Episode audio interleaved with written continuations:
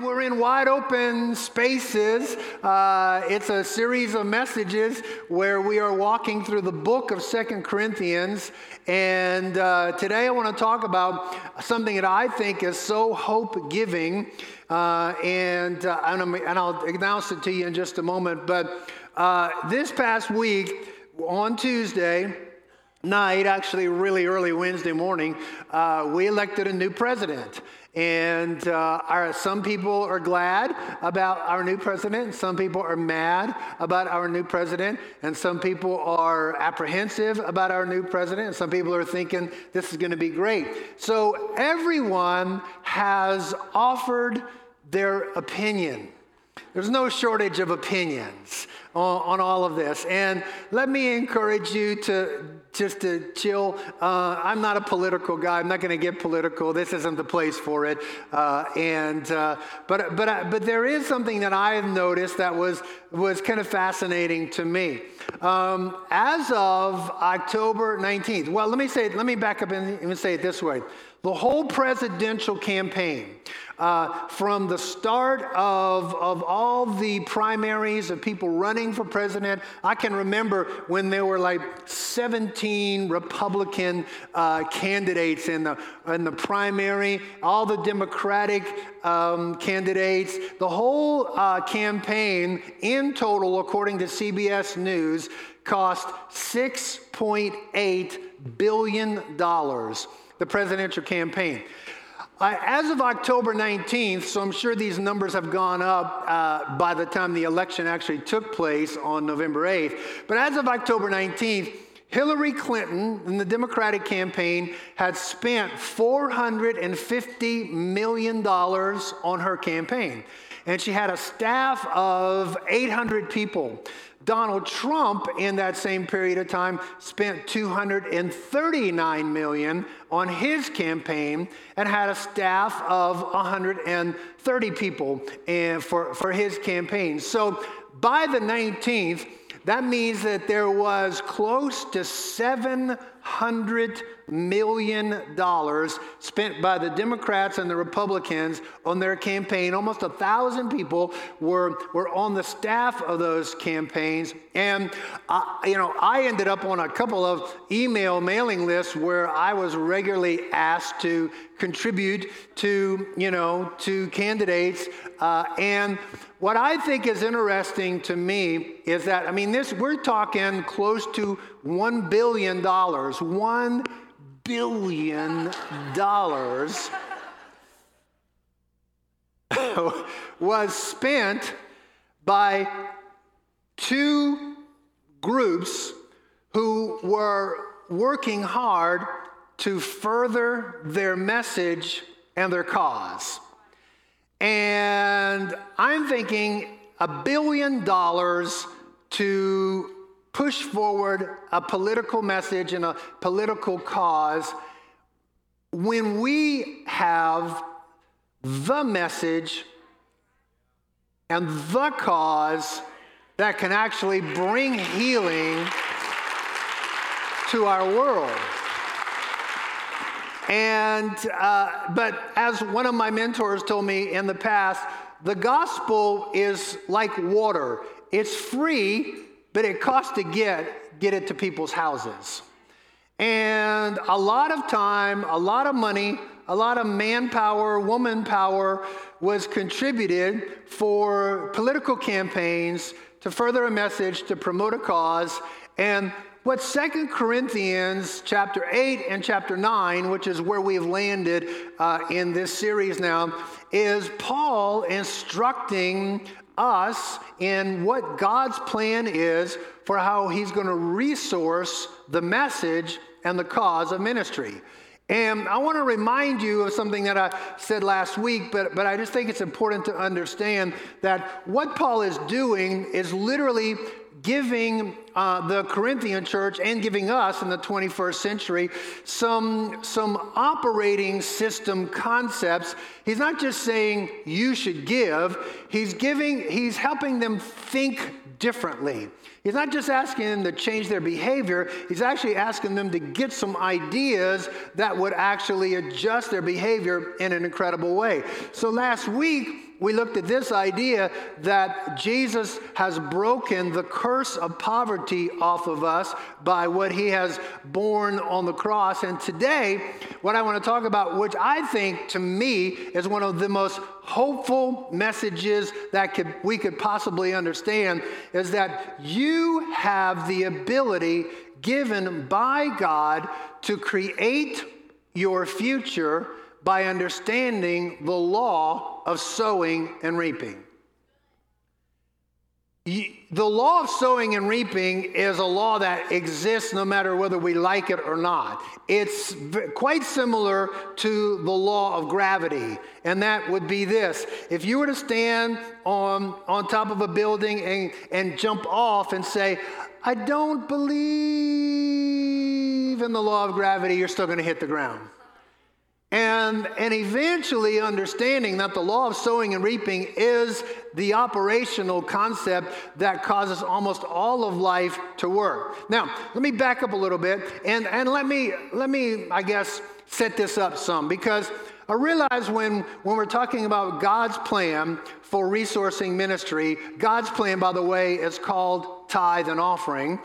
Um, there are, I, I am in this room are a number of people who are at all different levels of their relationship with God and their understanding of God's way.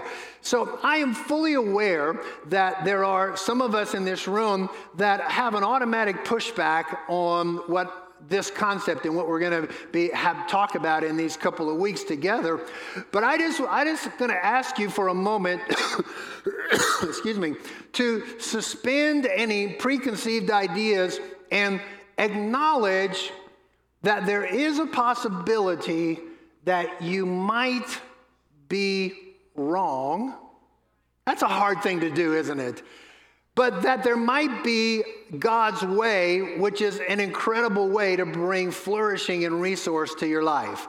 Here's my discovery when God's plan of tithe and offering is followed, everyone flourishes. The church flourishes, the, the cause of Christ flourishes, the ministry flourishes, but also the person who engages in this plan flourishes.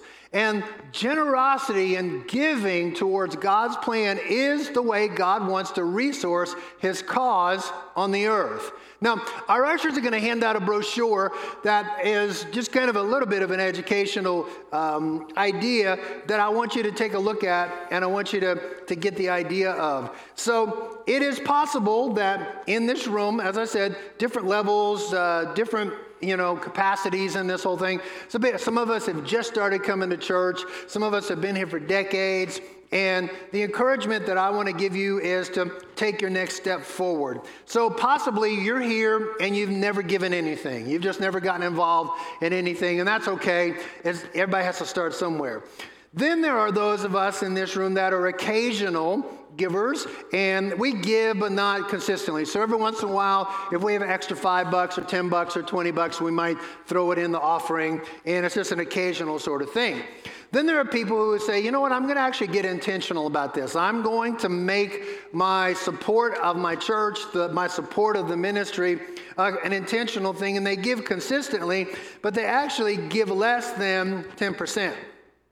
And then there are people who bought the idea that the tithe is a unique and holy thing and say, I'm going to honor God with my tithe. I'm going to give God my first and best 10%. I'm not going to give God my leftovers. I'm going to give Him my very best. So some of us have bought that. And I'm not trying to push this hard on anybody. I'm trying to get you to think and I'm trying to get you to see what I believe the Bible teaches about all this.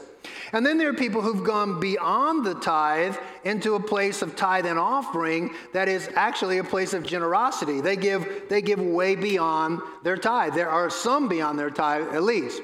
There was a man named R.G. Letourneau. R.G. Letourneau lived in the, in the first half of the 20th century and was literally the, uh, the father of um, creating large earth moving machines. And he had over 300 patents where he built these machines and, and was one of the first people to ever create these enormous machines that are now small compared to what he would, had created. But he was a guy that, that was, a, he, a lot of his work was actually attributed to us being able to win the Second World War because of what we were able to accomplish through the work of these machines that he created, that he invented. R.G. Letourneau was a guy that was a very strong believer, a very strong Christian, and through the building and the creation of all of these earth moving machines, his company and his business and his ventures began to grow. He got to a place where he literally would give away to the cause of Christ 90% of his income. So he lived on 10% but gave away 90 and he grew himself into this. So I just the reason I'm giving him as, a, as an example is to say some of us might be going, I don't even know how I'm going to carve out 2% or 3% or 10% or even go beyond that. It is possible. there, there, are some people that are jumping some pretty high bars, and some of us may feel actually encouraged to go, you know what, I'm gonna, I'm gonna grow in God's ability to use me to resource the cause of Christ in the earth. I, I, started, I started paying tithe when I was a, a young man. Um, I, every time I, I, teach this kind of message, I pull out this uh, little paycheck stub that, uh, that was actually I found in a Bible, an old Bible. This paycheck stub is from uh, March 1977. I was, that's a long time ago. I was like not even born yet, but I was still getting a paycheck.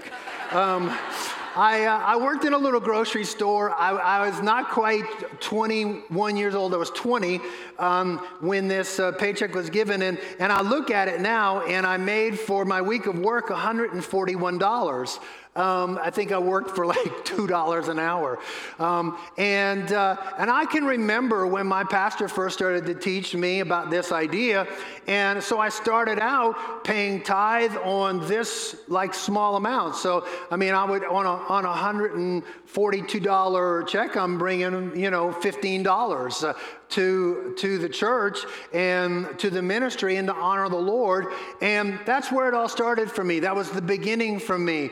Last year, on my tax return, which I know some people don't like to show their tax return, and I'm not showing mine either, but, but I do want to say this, and I want you to understand uh, the reason that I want to say this is that last year, Suzette and I were able to give 38% of our adjusted gross income to the cause of Christ to, to the mission of the church.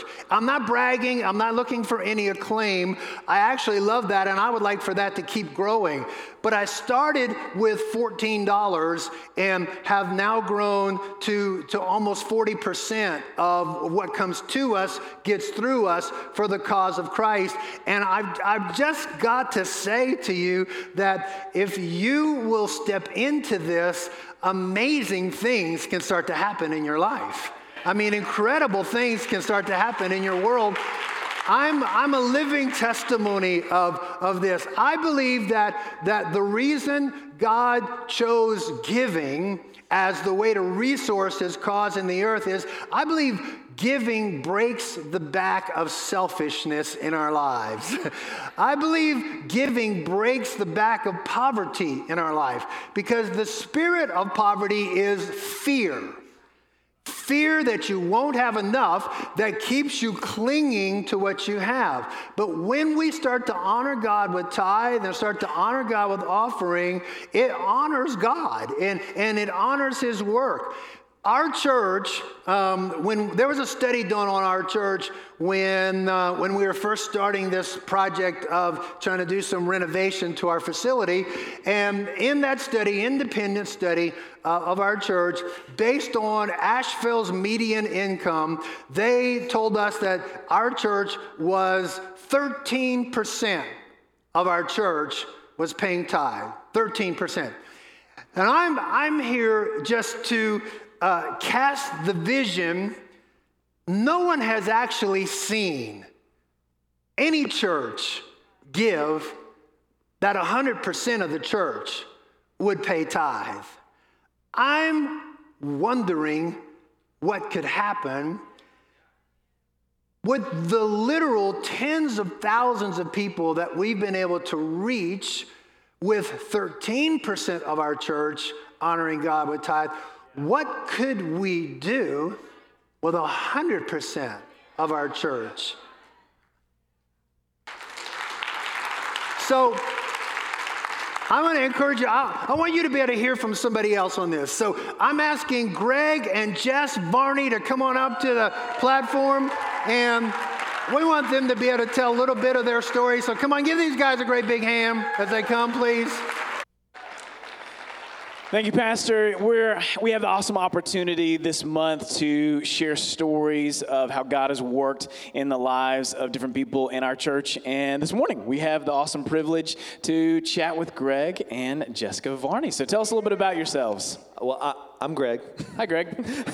I'm Jessica. Jessica. hey, we, uh, we have known each other for 20 years. We met as freshmen at UNC Asheville.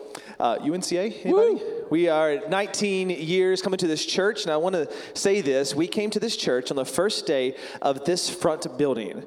I think it's important with Endeavor ahead. Like we came because somebody said, "My church is building, doing something new and different with their mm-hmm. facilities. Do you want to come?" Yes, 19 years ago. Right, amazing. 14 years on staff for me. We've been married 12 years, and they've been amazing, haven't they, honey? Yeah, and we have a uh, two kids, uh, two daughters, five-year-old and a one-year-old. There they are, and they're so cute. Yeah. Awesome. So we're talking about generosity this month and and our finances. So I know you guys. Uh, I've known you guys for a long time, right? We've been friends for a long time, uh, almost this whole 19 years, really. Yes, which is amazing. And and I've known you guys to be incredibly generous people, not only individually, um, but as a couple, as a family. Uh, tell us about your mindset on that. Is this is this something you were taught growing up, or, or how did that happen? I mean, I would say that for my family, my family was not generous toward the house of God. We attended regularly, and the plate would come by, and my mom would like throw a 20 in. And as a six year old, I was like, whoa, mom is like pulling out the big bucks. But now that I understand, math. I'm like, she was not tithing. Like, that was not 10%. So I would say that I didn't figure that out until I came here. Um, I was a new believer walking in the doors as a freshman in college, and I just, chose to believe that what Pastor Kirk was saying about the Bible was true. And so my foundations on giving came from him and his teaching that the windows of heaven would be open, that if I built his house, he would build mine. But that wasn't really from my family. Sure. And, and my, I grew up in church um, my whole life, and we gave every week. I saw my parents give every single week. We had these little pink envelopes that would mail to us, and we would give money to the church. And it was great, um, but I, don't, I never asked them directly if it was tithe, um, but I, generosity was normal in my life in that yeah. sense. Yeah. So Vicky was talking to us earlier about uh, how things start to get real and and things change as you grow up. How how have you seen your thought process and mindsets about giving and being generous shift as you've gone from uh, growing up and being a kid to being in school to graduating, being an adult, being married, having a family? Tell us about that. Yeah. You know, um, just my Sarah parents went generous to the house of God, but we grew up at least with some examples set in our lives on some level. So we had some generosity in our hearts and our minds already. And then, you know, we get to college, both of our lives really changed in Christ in college. And, and we grew and grew. We came to this church and we did. We just said yes to this. And so we, I don't know, me personally, I came in I was like, okay, fall with it for a moment. And then I was like, I believe the Bible. I just I made that stance. I'm going to believe the Bible. And I went after this and I just knew it. Now at this point, we it's a habit for us. I mean, so it's part of our life. We don't really have fights about this. Um, it's just normal for us. So we became generous and tithers when we were young and single, um, and we still are to this day. When we have something come into the table that's an offering, like Endeavor, we know we're going to give. If there's an offering, we know we're going to give. Don't even have a debate about it. We're going to give. And the debate comes in who feels like God is telling them to give more that's when the debate comes. But here, I trust my wife to listen to Jesus. She trusts me to listen to Jesus. We have some mutual submission on this. Whoever is believing that God wants to give us to give more, we go with the larger number. That's cool. Because I'm That's pretty great. sure the devil wouldn't be like, give the church a lot of money. So I go with the big number. True. I think, I think it's so cool that you guys uh, purposefully dialogue about that as a family. I think that's very cool. So I've known you guys for a long time, as I said, and I, I've actually personally seen God work through your lives and through your family in so many situations. But maybe share with us uh, a story of God's faithfulness in the area of finances. I mean, I would say the, the biggest one was Nora's adoption because we, we felt called to adopt. Right. Um, I had a good friend who said, if God calls you, he will pay for it, which was good because we couldn't. Um, so we wanted to go through an agency, and when you go through an agency, it's like the big bucks. Um, it's a lot of money. And so when we applied, when you do apply, they look at your finances. You have to be completely transparent with them. And so they're looking at our finances and they're saying, um, you, you can't pay this bill. And we're like, we know. Um, but I looked at them and I said, with all confidence, I said, if you accept us into the program, the money will come. Right, right. When you've been tithing and when you've been giving an offering for this long period of time, it's it is like exercise. You've been bulking up, you've been building this faith muscle. You've been, you know, fighting the lions and the bears of your life. So when this big Goliath shows up, you're like, we can do this. And so it seemed kind of cocky, like I looked a little bit arrogant um, to the lady at the agency, but they took us. And so we started this process of, of grant writing and fundraising. Yep. And as the money started to come in, we started to realize we were going to raise too much money, which was crazy. um, and so we had to contact our fundraising agency and say, hey, we're about to raise too much money. What are we going to do? And they're like, that won't happen. I'm like, it's about to happen. We need a plan. They didn't have a plan. They had to call their board together to come up with this plan for this extra money. We were calling people up on the phone and telling them to stop giving money. But in hindsight, and I didn't share this in first service because I'd kind of forgotten, I had been giving intentional amounts of money. Oh, I, yeah, right. I mean, I'm not going to share the numbers, but they were faith numbers for us who, when we were looking at our savings account, we were saying, we're not going to be able to afford this. I was giving money and saying, I need a tenfold on this. I need a hundred back, hundredfold back from this, God, because we need to be able to finance this. Yeah. And in the end, like I said, we mm-hmm. went above and beyond. I mean, it was pouring out into our lap, overflowing to where they had to come up with a plan for all this extra money. Right. So good. If I can just throw in, I, I want to, yeah, it's amazing. You know, it's so encouraging to hear a story like that. I know, but uh, you also need to know generosity. It, it's it does feel good. It's fun. It's not easy. I haven't had a moment yet where it's been really easy. So understand, we do not have like all this surplus money that we're just like, what are we going to do with all of our extra cash? No, no. A generous spirit doesn't work like that. It's it's just generous. It gives and it trusts God. And I just wanted to say that though it's hard sometimes, God is good. Though it's tough sometimes, He is faithful, and He is going to finish good work in your lives that He has Yeah. started inside of you. Yeah, that's so good. You know, I think what's cool too, looking back at that situation with you guys, is just to see, and, and Pastor talks about this all the time, but that you actually stepped out. You actually moved so that God could move in a brand new way in your life. You didn't sit still and wait for some kind of blessing, but you actually took a move of faith. It took a lot of faith, which is so great. Uh, last question here. So you have uh, two amazing daughters, and you're thinking about life and, and the future. And how are you? How are you helping them understand giving and generosity? Yeah. Uh, you know, I, I would say to all of us that start young.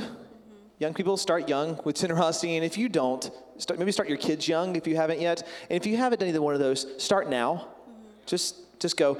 We we saw our parents role model something good, right? It stuck with us, right? So we're role modeling for our kids. My my Nora just you know laughs and says daddy that's about her world but margot like she understands. Like she she just sees it. We're not having special classes at our house. On generosity she's just seeing us do it. She's watching us count her little coins for her tithe and she has seen us do generous things. We're very open with her about it and it's not secret. No special meetings. It's just normal. I would think margot would not go are my parents generous or stingy? I would think she would say this is normal. Right.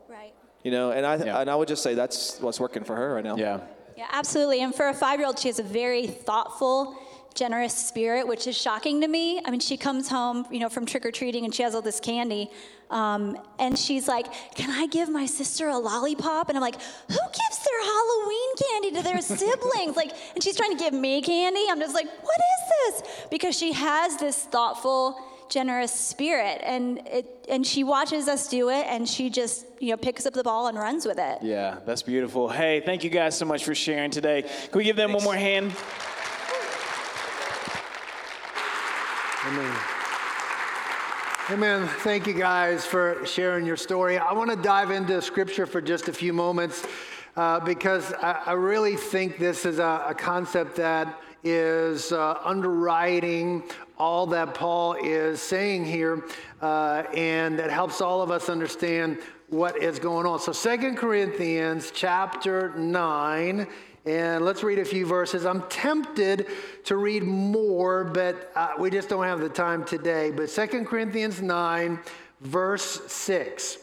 This I say, he who sows sparingly will also reap sparingly. He who sows bountifully will also reap bountifully. Each one must do just as he has purposed in his heart, not grudgingly, not under any kind of compulsion for God loves a cheerful giver. And God is able to make all grace abound to you, so that always, having all sufficiency in everything, you may have an abundance for every good deed. As it is written, He scattered abroad, He gave to the poor, His righteousness endures forever. Now, He who supplies seed to sowers and bread for food will supply will multiply your seed for sowing and increase the harvest of your righteousness.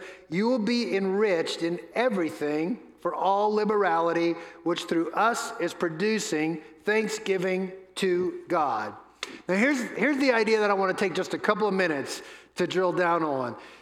The operating system idea is the incredible power of the law of sowing and reaping. Now, I know some people would, would like to get more spiritual than the Bible or more spiritual than God and say, I just give uh, and I don't really expect anything in return. But I just want to remind you that sowing and reaping is God's idea. It's not our idea, it's God's idea. It's it it God could have just said, "I command you to give," and left it at that. But he actually places in this concept, this idea that it's that if, if you will sow, you will reap. And the way you sow and the manner in which you sow is the way and the manner in which you will, will reap. Genesis 8 says this while the earth remains, seed time and harvest, which is sowing and reaping, right? Cold and heat, summer and winter, and day and night shall not cease. So it is an operational law. You can count on the fact that winter is going to come. As a matter of fact, it's what helps me endure winter to know that summer is coming, right? You know? And you can understand that as certain as cold and heat, summer and winter, day and night, that's how certain the law of seed time and harvest is.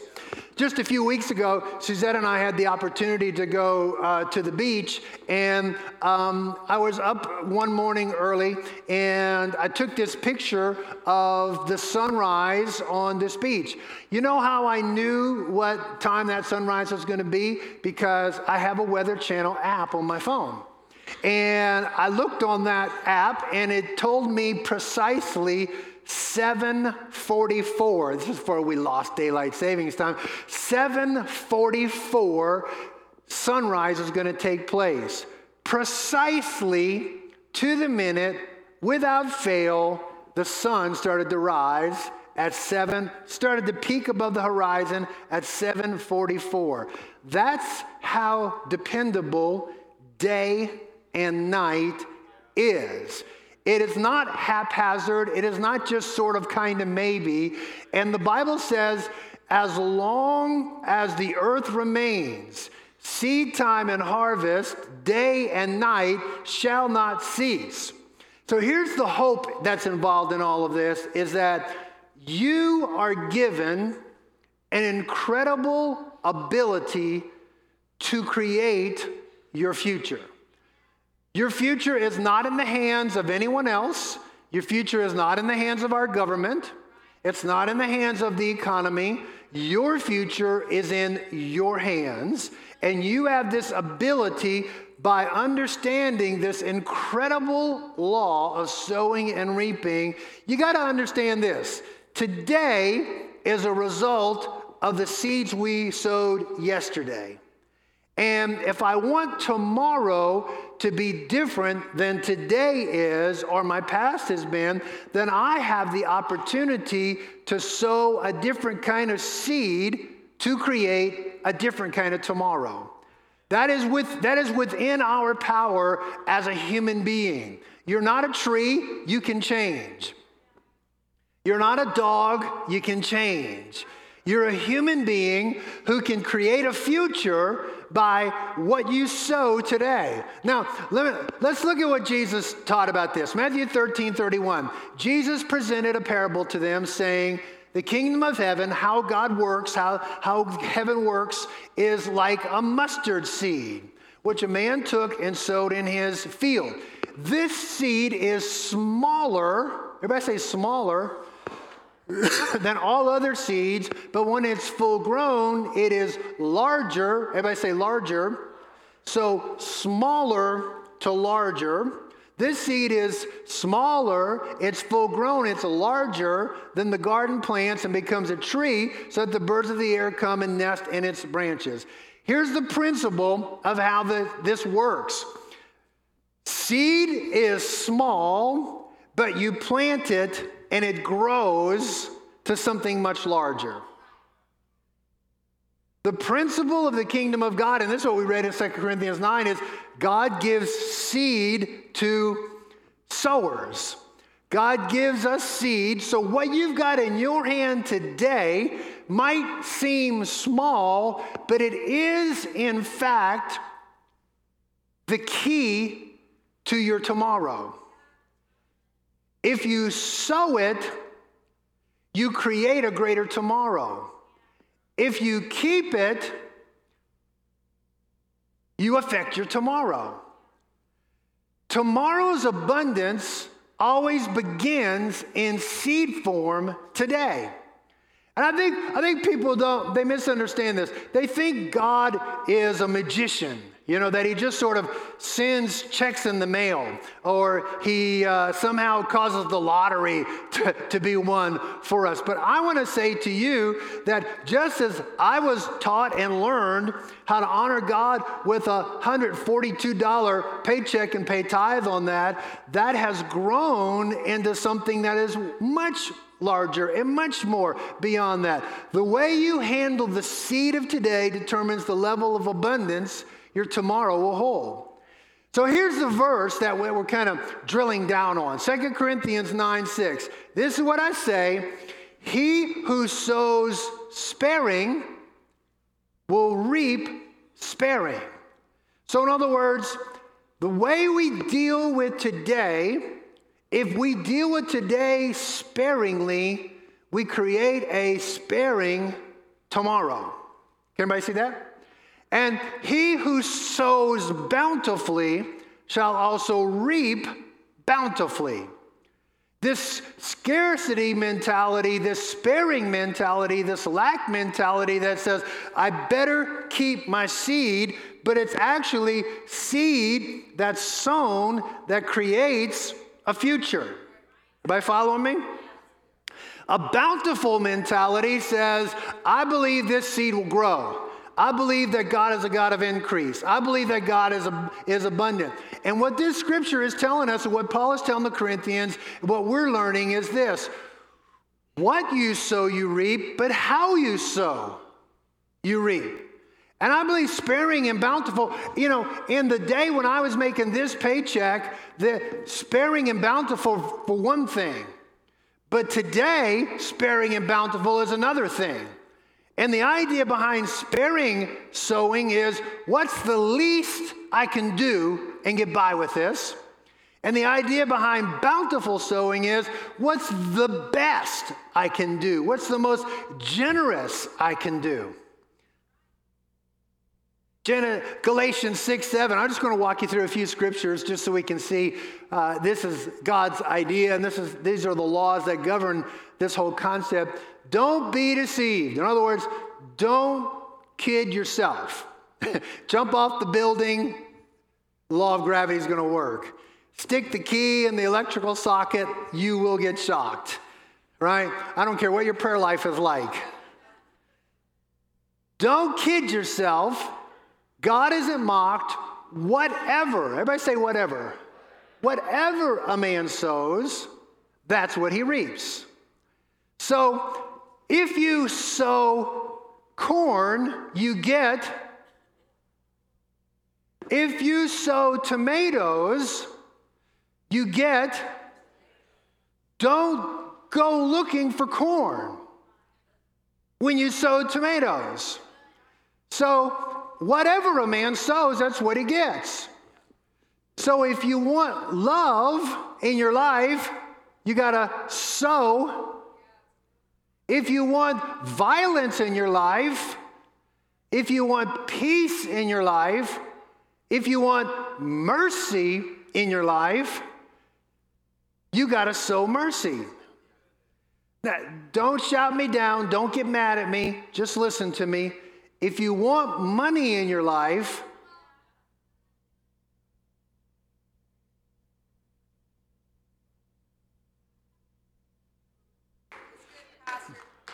I'm not, I'm not exalting money. I'm just saying money, money gets the message out. you know, money helps you buy a car that actually runs. Hello. If you, if you want friends, sow friendliness. But if you want indifference, then sow indifference.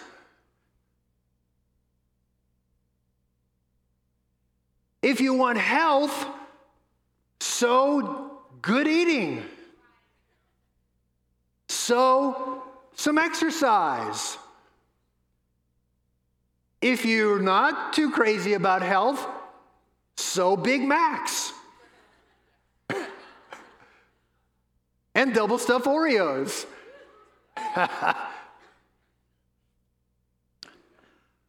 I'm trying to get us to see something. This is not just about our resources, but it is about our resources. So, and I found that there's always this gap between when you sow and when you reap. But I do know that how you sow is how you reap. So there are days that I read my Bible and I go, I got nothing out of that. But I sowed it in to my walk with God. And I do it day after day after day after day. And some days, like the heavens open, and some days I just sowed it in. Like, you know, I mean, I sow my prayer time in, I sow kind words into my wife, into the people in my world. I sow hard work, I get something out of it. I sow saving money instead of just spending it all. I'm saying I have the ability, you have the ability to create a future. I sow reading a book with good ideas instead of watching more election coverage. You don't get a harvest by wishing. You don't get a harvest by hoping. You get a harvest by sowing. Let me, let me just keep this idea going for a minute. Genesis 1 11, God said, Let the earth sprout vegetation, plants yielding seed, fruit trees on the earth, bearing fruit after their kind, with seed in them.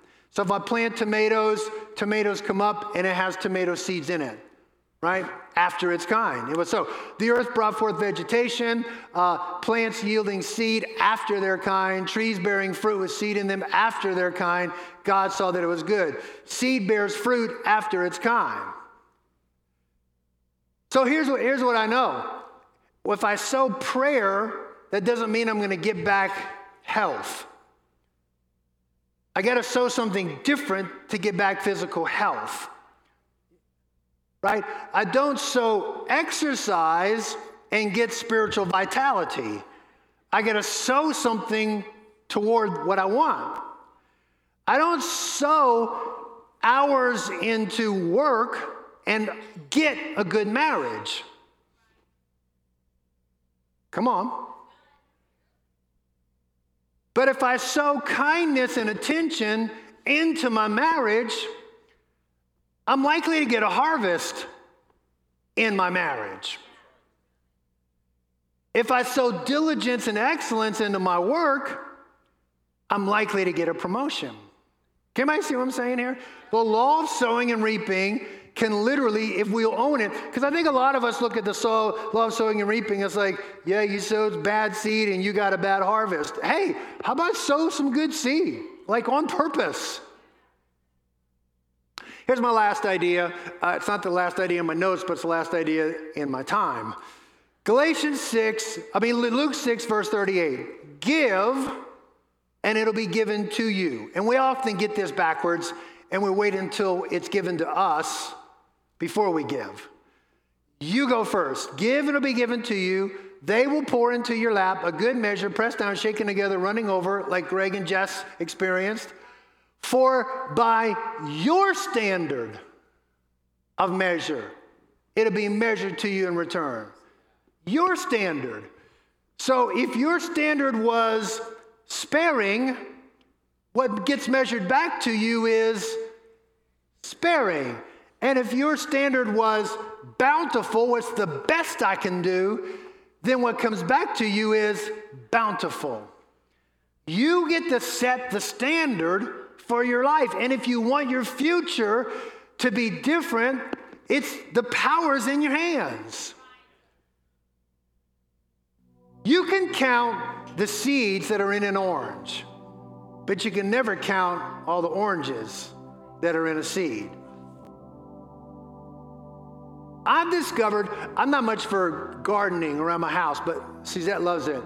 And she's planted a couple of tomato plants in, in our yard that it amazes me the abundance of tomatoes. Like, we can't even eat them all.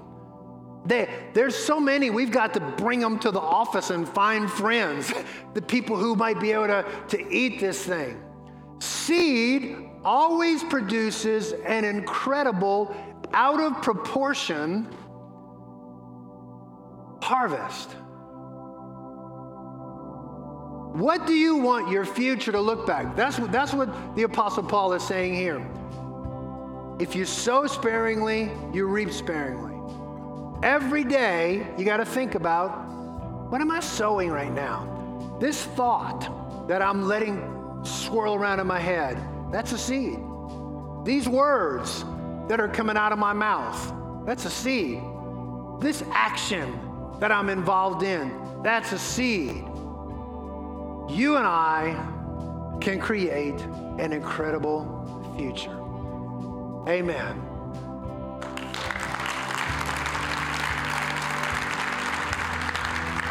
I want to pray with you today. Would you just bow your heads and close your eyes for just a moment? Father, I'm praying for every person in this room that may have felt like they were destined for something small and ineffective. I am praying that the message of today from your word will enlarge our lives to, move into the wide open spaces that you have for us. With every head bowed and every eye closed, I just want to take a moment. Maybe you're here today and you've never actually submitted your heart to Jesus. You've never given your life to Him. I would love to pray with you. Let's start that journey together. Maybe you're here today and you used to be close to the Lord, but you know you're not where you used to be.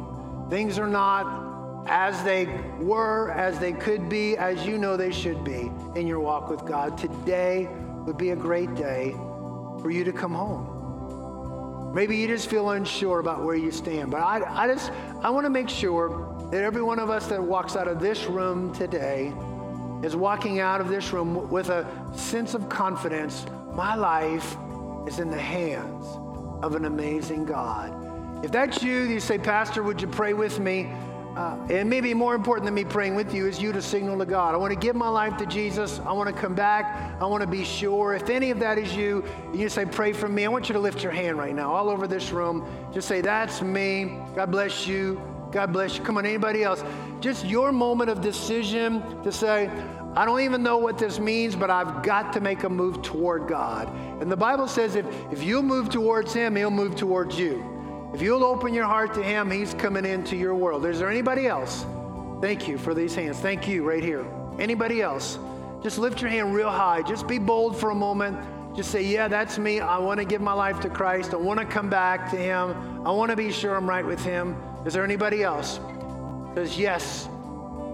Yes to Jesus. Amen. Thank you so much. God bless you. Let's all pray this together. This is for those who lifted their hand, but I would like for us all to pray these words together. Everybody say, Lord Jesus, I open my life to your love, to your lordship. I need you. I want you in my world. I know I've sinned. I come to the cross where you paid the price for my forgiveness. Today is a fresh start for me, a new beginning as I give my life to Jesus. Help me become the person you created me to be. Amen. Come on, let's thank the Lord. Can we do it?